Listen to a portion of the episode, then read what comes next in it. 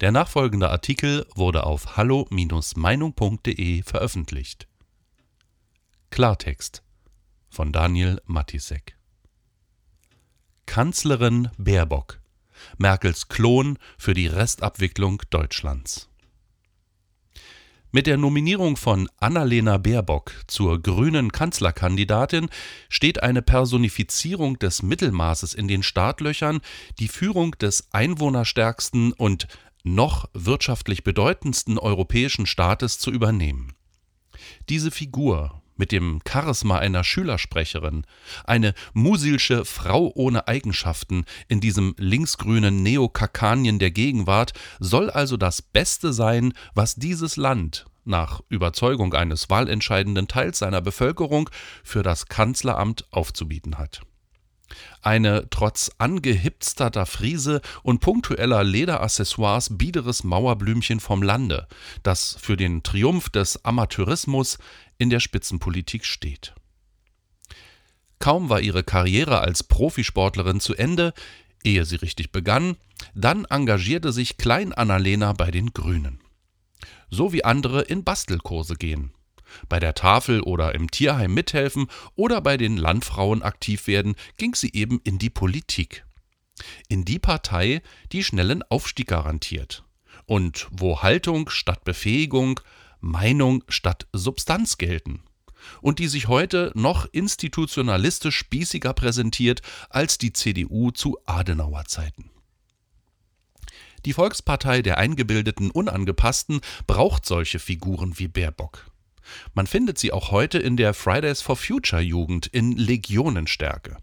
Jung, pseudokritisch, doch in Wahrheit stromlinienförmig bis zur Selbstverleugnung. Funde zum Wuchern hat Baerbock bis heute keine.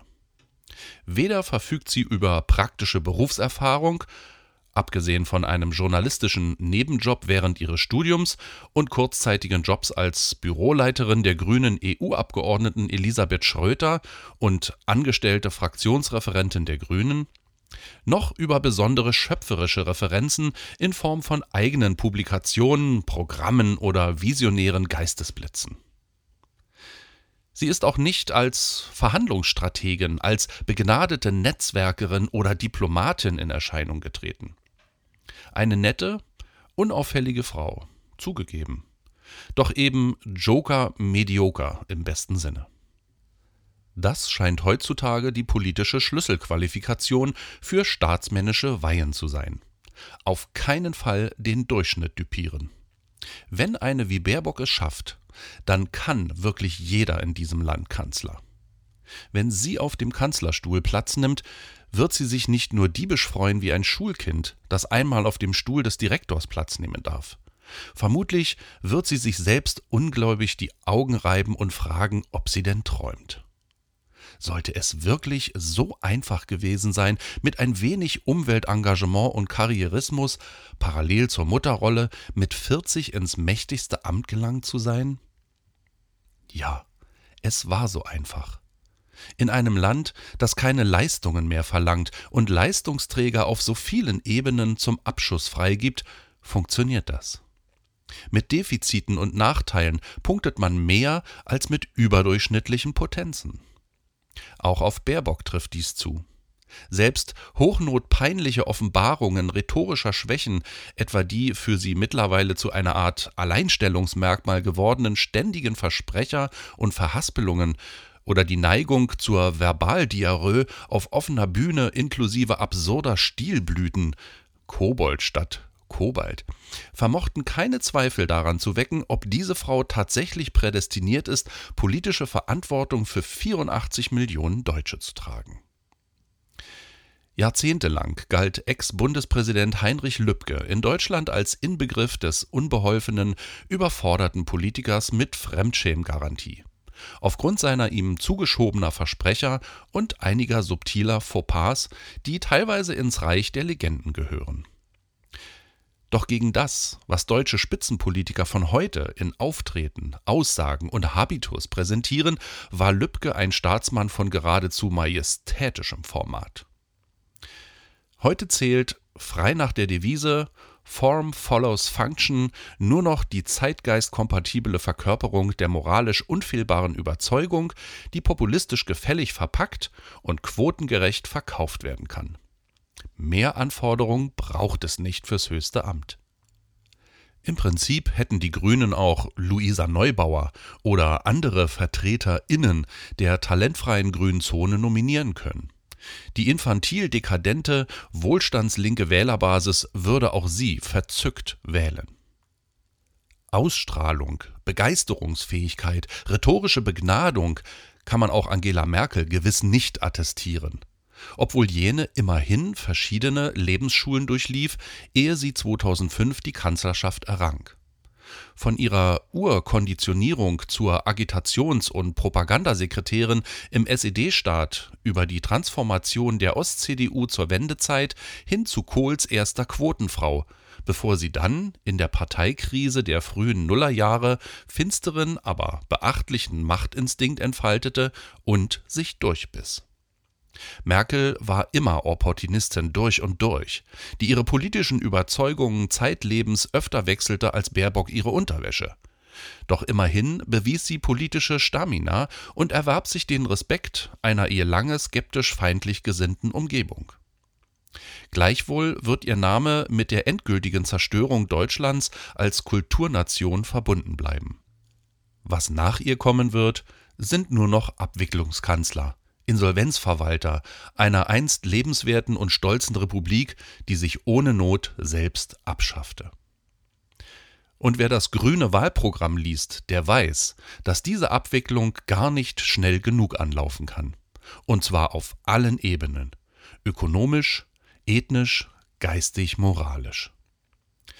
Auf gewisse Weise ist Baerbock insofern die ideale Nachfolgerin Angela Merkels. Und offenbar hat die Raute des Schreckens eben dies auch früh erkannt.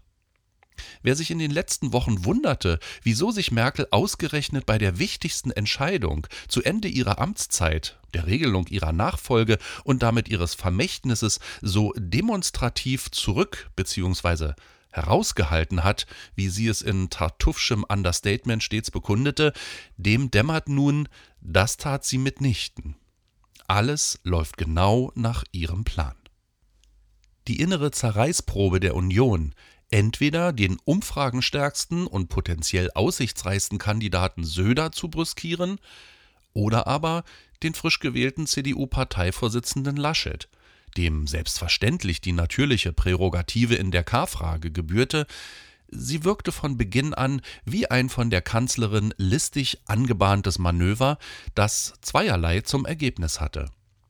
Ein rapider Einbruch in den Umfragen zugunsten der Grünen und die Kür des Underdogs Laschet, wodurch sich die Kanzlerchancen der Union glatt halbiert haben.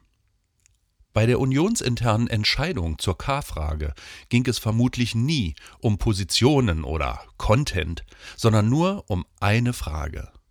Wie kann bestmöglich garantiert werden, dass ein Grüner, idealerweise Baerbock, zum nächsten Bundeskanzler wird? Söder war hierfür zu populär.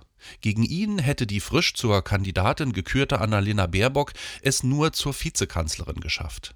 Nur Armin Laschet sorgt zuverlässig für den weiteren Absturz der Union in den Umfragen, der die Grünen glücklich zur stärksten politischen Kraft machen wird, was sich bereits demoskopisch abzeichnet.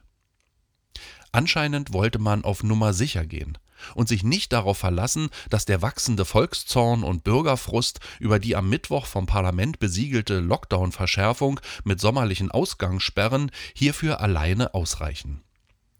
Eine Politik der Zumutungen alleine ist noch kein Garant für Wahlniederlagen. Auf Nummer sicher geht man erst, indem man parallel auch noch eine Witzfigur als Spitzenkandidat ins Rennen schickt. Die Verwicklung Laschets in skandalöse Multimillionen-Maskenaufträge ohne Ausschreibung für Geschäftspartner seines eigenen Sohnes ist hierbei nur ein weiteres Haar in der Suppe. Im Resultat treten um die Kanzlerschaft 2021 somit an ein direkter Nachfahre von Karl dem Großen und ein Ex-Trampolinstar. Dies also soll die Crème de la Crème Deutschlands sein. Die Auswahl an Weichenstellern, zwischen denen das Volk im September entscheiden darf. Fürwahr, angesichts dieser Auswahl braucht sich in Deutschland niemand mehr über das Abschmieren in PISA-Studie, Leistungsverfall insbesondere in MINT-Fächern, grassierenden Bildungsverlust in Geschichte und Literatur oder fortschreitende Sprachverhunzung durch Anglisierung, migrantische Soziolekte und Gendervermüllung zu beklagen. Die Degeneration ist allgegenwärtig. Inhaltlich garantiert Baerbock diesbezüglich Kontinuität. Als Merkel-Klon, nur in jünger tritt sie fortan für das ganz offen ein, was letztere seit 16 Jahren mit ihrer links-grün Verschiebung der Union nur verkappt betrieben hat.